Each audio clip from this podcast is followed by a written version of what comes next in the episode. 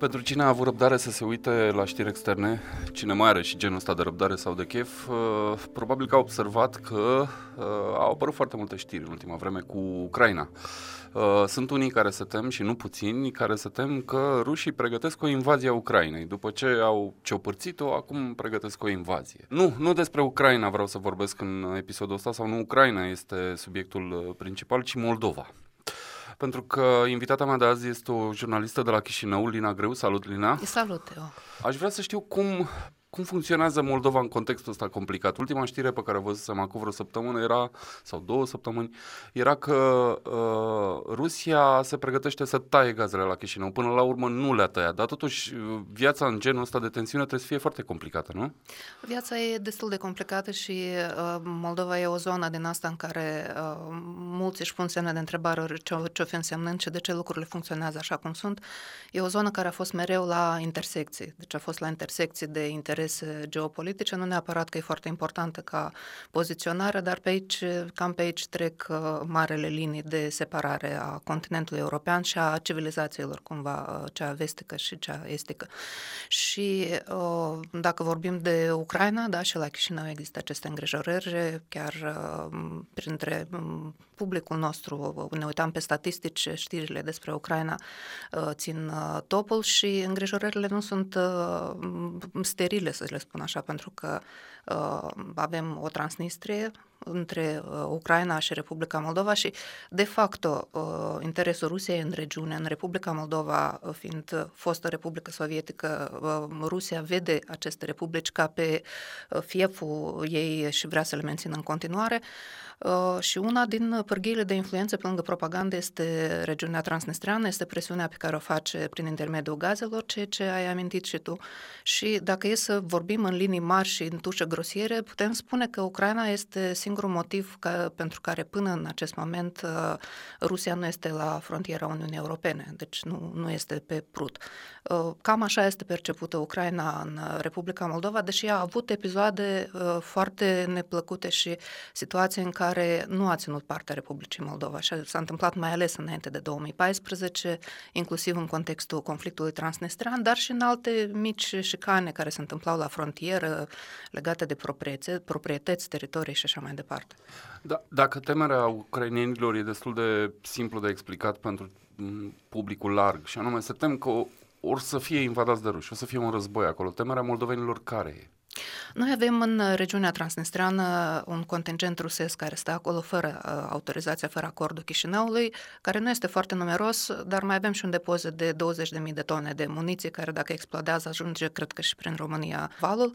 Uh, dincolo de asta, uh, nu neapărat acest contingent militar e pericolul cât avampostul pe care îl reprezintă și faptul că încă din 2014, de la anexarea Crimeei, s-a vorbit mult și era unul din scenariile vehiculate în care, pe lângă Donbass, uh, Rusia reușește să preia și uh, Odessa, deci litoralul Mării Negre și pe litoral vine spre uh, sudul Basarabiei, ce este acum Ucraina, și face o punte către Transnistria, deci acesta fiind deci un fel de cordon pe care ar fi vizat de, de Rusia în această situație. Tu ești jurnalist, uh, vorbești evident cu politicieni, cu oameni importanți de prin, uh, de prin Moldova și de pe unde mai fi ei, dar lăsându-i pe oamenii ăștia la o parte, ce spun oamenii simpli? Ce-ți spun când, când îi întrebi? Îi îngrijorează, mă, nu știu cum să spun, perspectiva unei invazii rusești, să spunem, sau unei întoarceri către est a Moldovei, pentru că nu e așa, după ultimele alegeri din Moldova, privirea Moldovei este cumva îndreptată spre vest. Spuneam că e o zonă cu multe linii de divizare și una din liniile de divizare este și această orientare între vest și est. Generațiile mai în vârstă, da, privesc mai mult către uh, est, privesc mai mult către trecutul uh, sovietic și uh, inclusiv propaganda rusească lucrează foarte mult în acest domeniu pentru că sunt puține surse de informare occidentale în uh, Republica Moldova, inclusiv românești, ca paranteză, din care oamenii să poată afla alte puncte de vedere sau al să vadă alte realități. Uh, propaganda rusească lucrează aici masiv, deci este pe una din, uh, din punctele foarte vulnerabile ale Republicii Moldova. Tinerii privesc spre Occident și lucrul este cert, incontestabil, e o chestiune de timp, dar e un timp în care Republica Moldova stă în loc de 30 de ani, în care lucrurile cumva evoluează social, economic, ușor, ușor, dar mult, mult, mult mai lent decât s-ar fi putut. Că ă, tot ai amintit de propaganda rusească. E o îngrijorare comună, nu numai a moldovenilor sau ucrainenilor, dar și a românilor, și a americanilor, și a vestului european. Ba chiar Comisia Europeană a făcut un soi de deza- departament antidezinformare, așa, care nu funcționează foarte bine între noi, fie vorba. Se face ceva pentru contracararea acestei uh, propagande din punct de vedere oficial, ca să spun așa, guvernul Moldovei face ceva pentru că, o să spun un lucru, acum nu știu, poate e o constatare așa frivolă sau neavenită, dar în hotelul în care stau la Chișinău am deschis televizorul și am văzut nenumărate canale rusești. Este o chestie care ai fi putut-o vedea și acum 10 ani și acum 20 de ani și cred că și acum vreo 25-30. Trebuie să ținem cont de faptul că pe lângă o populație care are viziuni care încep să devină majoritare occidentale, uh, în Republica Moldova există și o guvernare care este de multe ori total diferită ca viziune, paradoxal. Au fost guverne care au fost favorabile federa- influenței Federației Ruse în Republica Moldova, motiv pentru care nu s-au făcut foarte multe lucruri pentru a contracara influența mediei rusești în Republica Moldova, iar atunci când s-au făcut, s-au făcut de suprafață, superficială, uh, pentru a raporta mm, în fața nu știu, unor uh, uh, reproșuri care le se făcea din partea societății și așa mai departe. Și s-a mers în ultimii ani, pe, pe lângă propaganda, a fost și acest fenomen al oligarhizării presei din Republica Moldova, când interesele politice ale oligarhilor erau puse în prim plan, iar aceștia aveau afaceri cu Federația Rusă și plasau retransmiteau posturile rusești de televiziune în Republica Moldova. Dar acum avem un uh, guvern, un președinte, un parlament, o situație fără precedent. Uh, toate orientate spre, spre vest. Nici acum nu, nu, ex, nu există o problemă cu Deci acum, uh, propaganda? ca să înțelegeți, uh, președintele Maia Sandu este în funcție din noiembrie anul trecut. Uh, guvernul de la Chișinău a fost ales pe 11 iulie, deci a intrat uh, și el de prin uh, august și acum este la foc continuu cu lucruri care sunt uh, de extremă Mm, necesitate și extremă sensibilitate în societatea moldovenească. Uh, ei au început acum cu reforma justiției, unde există foarte multă opoziție din partea sistemului, unde există foarte multe uh, critici pentru faptul că au început-o prea repede și o fac uh, cumva sărind etapele și asta îi vulnerabilizează din punctul de vedere a procedurilor și s-au mai început, deci eu, eu înțeleg ceea ce sunt, faptul că până acum nu s-au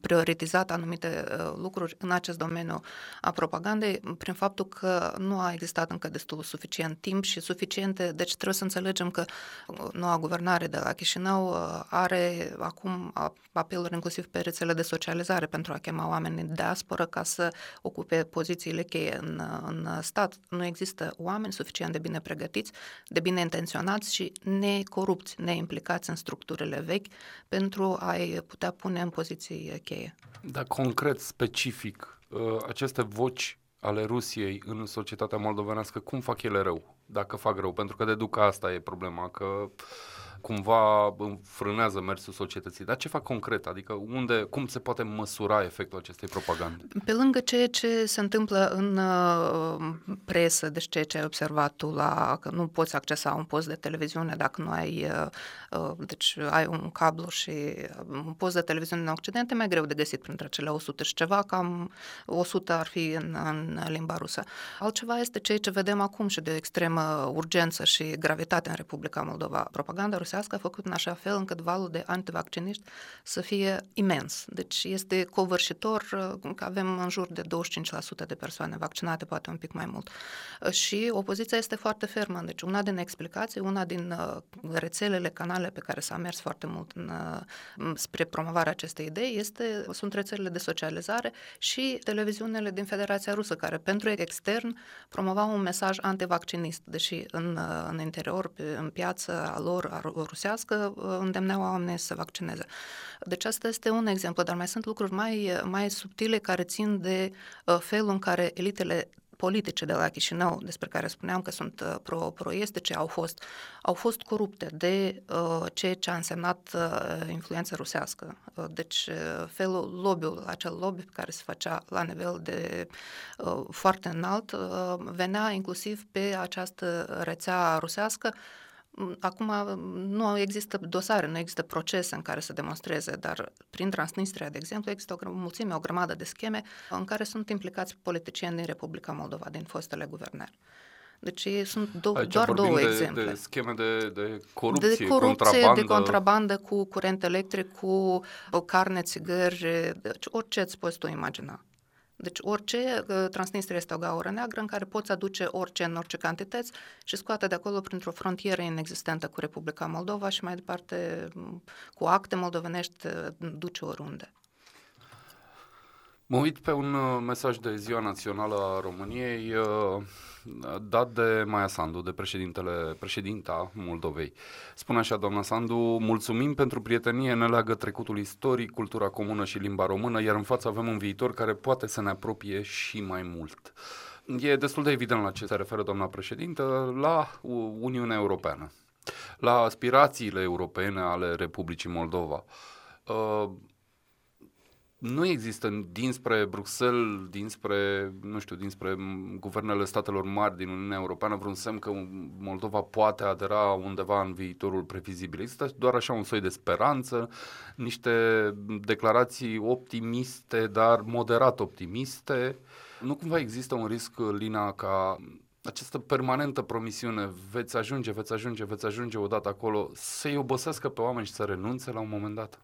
Prima remarcă, un pic uh, revenind la întrebarea ta, uh, cred că Maia Sandu și nu neapărat ea, dar societatea din Republica Moldova așteaptă din partea României nu doar uh, susținere în planul prezenței în, sau în, a promovării în Uniunea Europeană, dar și proiecte concrete de infrastructură, începând de la podurile despre care discutăm și iarăși de 20 de ani, terminând cu rețelele electrice, gazoductul care să devină și funcțional pe deplin, căi ferate, autostrada despre care se vorbește, de ce investiții românești în Republica Moldova, asta ar fi mecanismele cele mai eficiente pentru a aduce uh, Republica Moldova a o conecta uh, definitiv în spațiul european.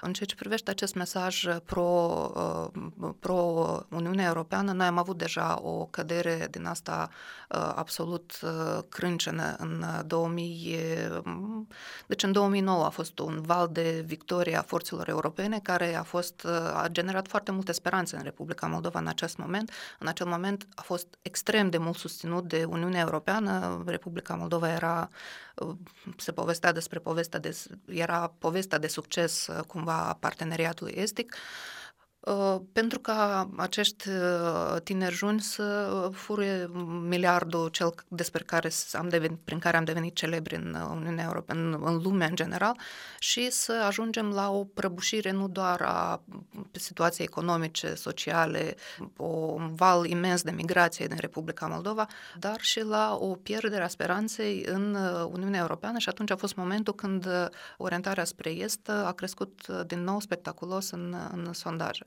Deci, uh, într-adevăr, este un val de speranțe uh, foarte mare, alimentat este, de guvernare. Este atât de mare, dacă dar... îmi permiți o paranteză, da. încât da. un sondaj făcut în noiembrie anul ăsta, comunicat de o agenție locală Infotag, zice așa, 70% dintre cetățenii moldoveni sunt în favoarea aderării țării la Uniunea Europeană, mai mult decât atât, o cifră care pe mine m-a mirat foarte tare, 41%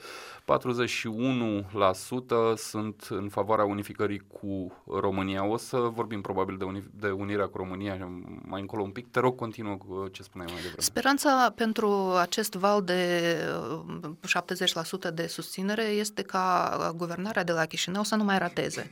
Deci să avem o guvernare care să-și înțeleagă funcția de uh, moment istoric sau de misiune istorică pe care o au, mai presus de uh, cea de interes de grup sau de partid și să încerce să, într-adevăr, să miște în acești patru ani în care are toate pârghiile la dispoziție, doar Constituția nu o poate schimba. Deci asta e singura, uh, o majoritate de două treimi pe care nu are. În rest, are toate pârghiile pentru a dezvolta Republica Moldova în direcția aia. Și de, va depinde și de proiectele sociale sociale pe care le va face, de succes în domeniul reforme, reformării justiției, de anticorupție, de câți mari foști demnitari vor fi, vor ajunge la închisoare.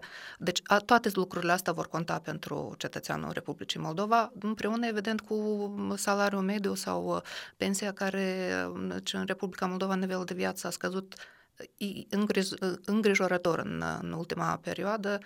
Mai vorbesc de cei 30 de ani în care România era undeva la foarte, foarte jos și acum cred că diferența este de, nu știu, cred că aș compara de 10-20 de ori ca nivel de viață sau de venit.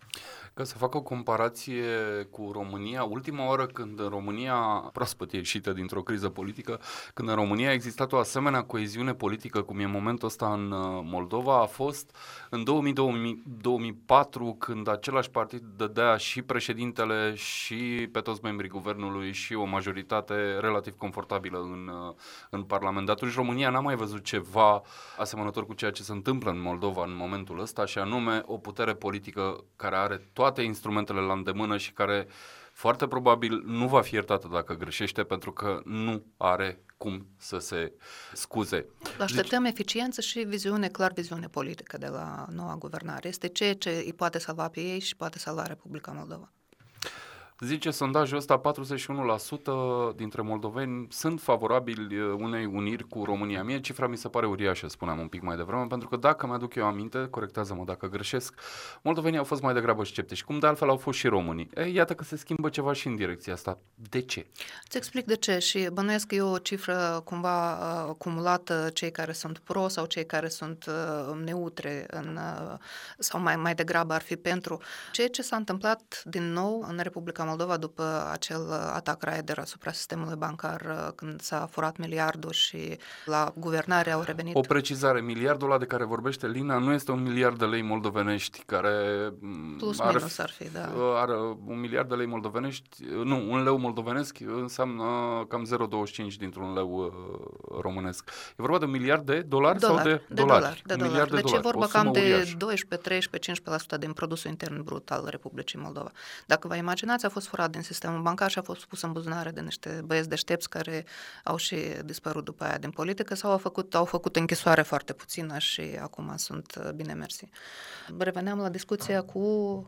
Discuția despre unire. Unire. Despre unire cu deci România. în acel moment în care s-a văzut cât de inconsistentă, cât de slabă este clasa politică în Republica Moldova, cât de din ce în ce mai prost merg lucrurile, când s-a văzut, uh, când s-a, s-a deschis apropo și circulația către Uniunea Europeană, pentru că Moldova are regim de circulație liberă, uh, pe lângă faptul că aproape un milion de cetățeni ai Republicii Moldova și-au obținut uh, redobândit cetățenia română, un milion din două milioane jumate, trei câți uh, mai suntem.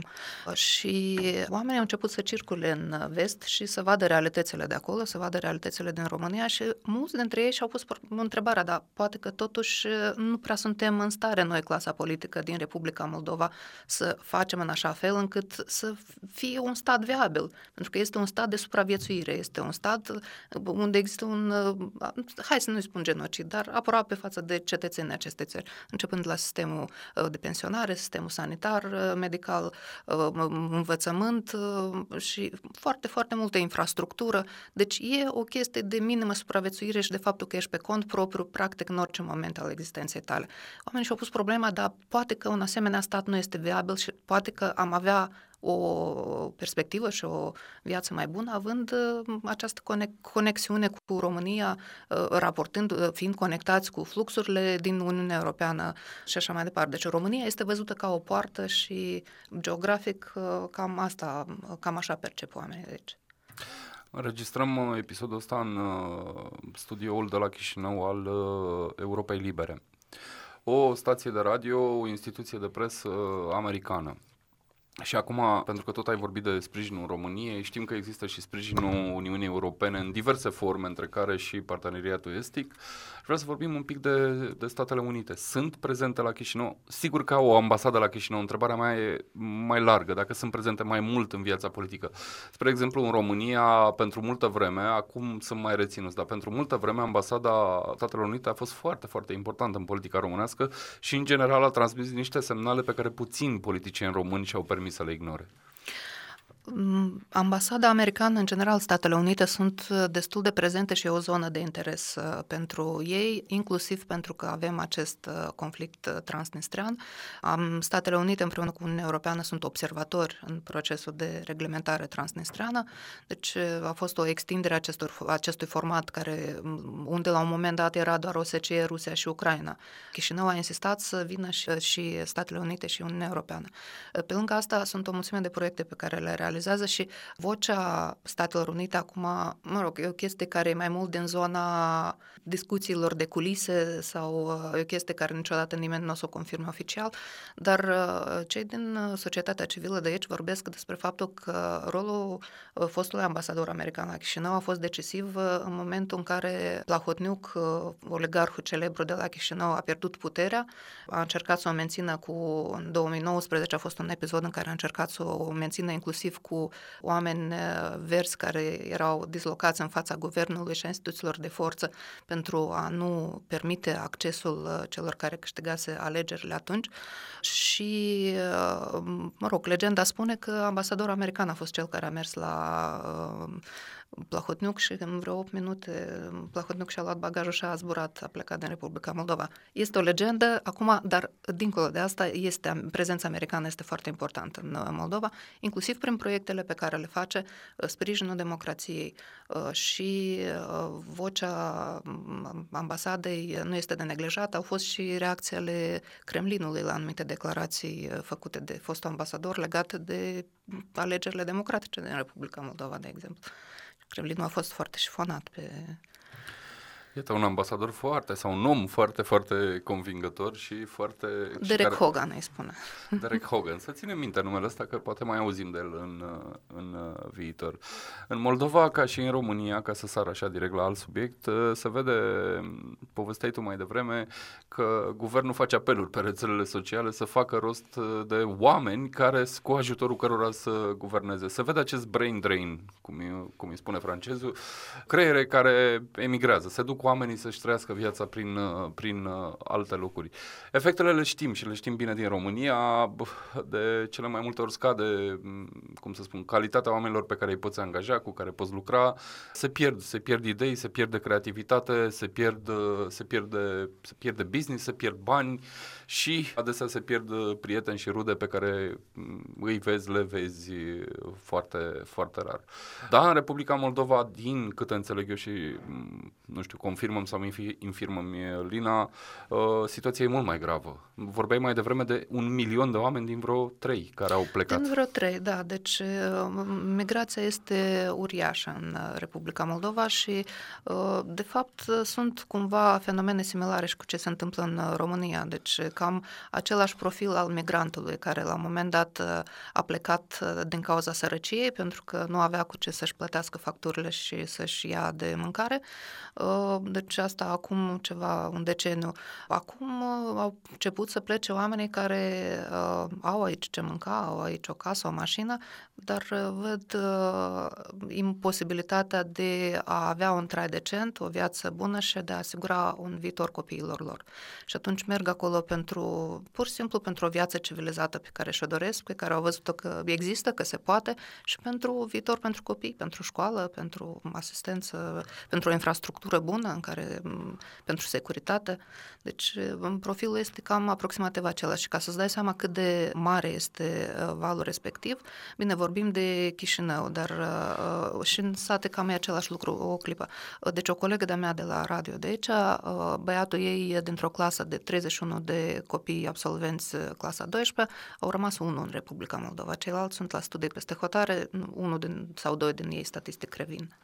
Deci cam asta este fenomenul. Și din punct de vedere al, uh, nu știu, al etnicității, nu știu, pleacă mai mult uh, moldovenii, liniuță românii sau rușii sau pleacă toată lumea? Uh, un, da, e, e o, au existat la un moment niște, niște, niște studii pe, pe acest domeniu. Să știi că din punctul de vedere a confortului economic și social, vorbitorii de limbă rusă sunt mai bine plasați în plan în sensul că au, uh, în general sunt în orașe, în general sunt uh, oameni care au ceva afaceri, ei, uh, există o rețea din asta destul de puternică care se susține, deci businessul rusesc se susține și chiar și cel local vorbitor de limbă rusă și uh, ei sunt, ei emigrează mai puțin. Uh, plus că Rusia nu este foarte atractivă din punctul de vedere a unui job bine plătit, acolo merg muncitorii la, pentru muncile foarte simple și necalificate. Și, dar în ultimul timp, inclusiv vorbitori de, de rusă merg în Occident pentru că și reușesc să învețe și limba acolo, și uh, pentru că, iarăși, sunt realitățile din Republica Moldova, societatea e divizată, divizată cam jumătate-jumătate, și în, în, în orașe se trăiește un pic mai bine. La țară este exodul masiv și cam la țară sunt vorbitorii de limbă română. Cel puțin așa a fost istoric uh, și până acum 20-30 uh, 30 de ani. Și acum mai există și fenomenul ăsta migrării masive din sate spre Chișinău, spre Cahul, Bălți, deci două, trei orașe mari care atrag uh, și satele sunt efectiv, dacă mergi prin sate, vezi ce ruine. Ce ar trebui să se întâmple ca oamenii ăștia să nu să nu-și mai caute norocul prin, prin alte părți? Teo, eu cred că e mai mult o întrebare retorică, o punem și noi de fiecare dată oamenilor care sunt acolo. Eu nu cred că oamenii ăștia mai revin pentru că au dat de gustul unei alte vieți și a unei realități care aici nu se va întâmpla decât peste decenii. Obiectiv vorbind, pentru că lucrurile sunt într-o asemenea de lăsare și într-o asemenea grad de uh, disperare și de, de încât nu, nu se vor reface în, în foarte scurt timp. O guvernare care să pună accent pe oameni și pe um, să încerce să aducă valorile europene aici împreună cu proiecte economice și împreună cu afaceri, ar fi ceea ce ar salva la modul fizic um, foarte pragmatic și foarte concret uh, Republica Moldova de acest uh, colaps social și um, altceva este, eu cred că ține foarte mult și de educație, lucruri care, lucruri, dar nu știu dacă n-am pierdut trenul pentru următorii 20 de ani, pentru că generațiile noi nu se cresc foarte repede. O educație în care să fie făcută pe modelul în care îți, se, îți pasă de comunitatea ta, de societatea în care ești, de uh, perspectivele care le ai acolo și ești, ești în stare să, să te și lupți pentru ele. Mă pregăteam să închei uh, episodul ăsta, uh, dar Lina nu vreau să-l închei așa pe tonul ăsta mm, apocaliptico, mm, pesimist. Realist, pardon. Realist sau realist, da, dacă ne uităm din partea ailaltă. Uh, zim ceva, ceva optimist despre Republica Moldova. Republica Moldova este, da, Mă lași să mă gândesc un pic.